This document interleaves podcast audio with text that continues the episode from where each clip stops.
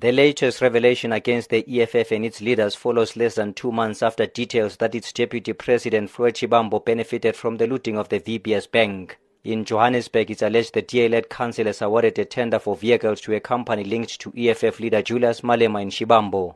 It's alleged the 1.2 billion rand fleet contract was originally granted to Avis, but was later awarded to AfriRent, which is allegedly used as a slush fund for the EFF.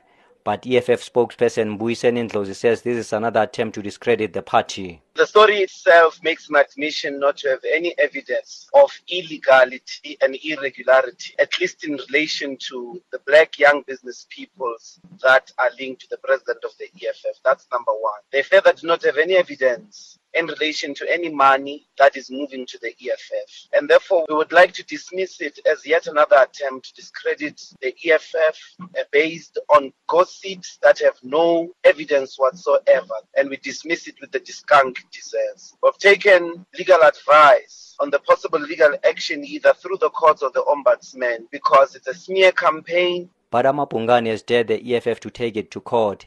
Its journalist Micah Reddy says they are unfazed and are standing by every aspect of their story. We're unfazed and obviously we stand by the story, so they're entitled to their rights if they want to take legal action. I would urge people to read the story and read the story very cautiously. We don't say things that we can't sustain. It's it's very cautiously worded. You'll see all implicated parties had ample opportunity to respond to all the allegations and to uh, provide evidence to that effect. Meanwhile, Joburg Mayor Herman Mashaba has since commissioned a forensic investigation into these allegations. Mayoral spokesperson Luyanda Mfeka says the investigation will be led by former Hawks Gauteng boss Shadrack Sibiya. He says its outcomes will be released in the coming weeks.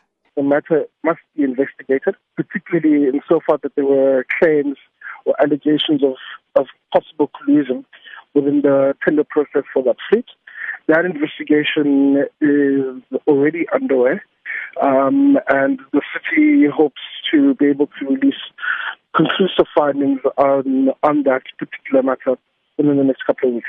But the ANC in Johannesburg says it is strange that the DA, which is in coalition with the EFF, issued the contract and now wants the public protector to investigate. ANC's Johannesburg spokesperson Jolidee Matongo explains. We have been concerned over a period of time about the fleet contract in the city. We had raised questions about why the initial fleet contract due to be awarded to Avis was cancelled. There was no clear reason why, but also we have asked about why the such a huge contract had to be given throughout the Regulation 32 without following a competitive bid process. No answers were forthcoming. We think that there, there is something uh, improper with the award of this particular contract.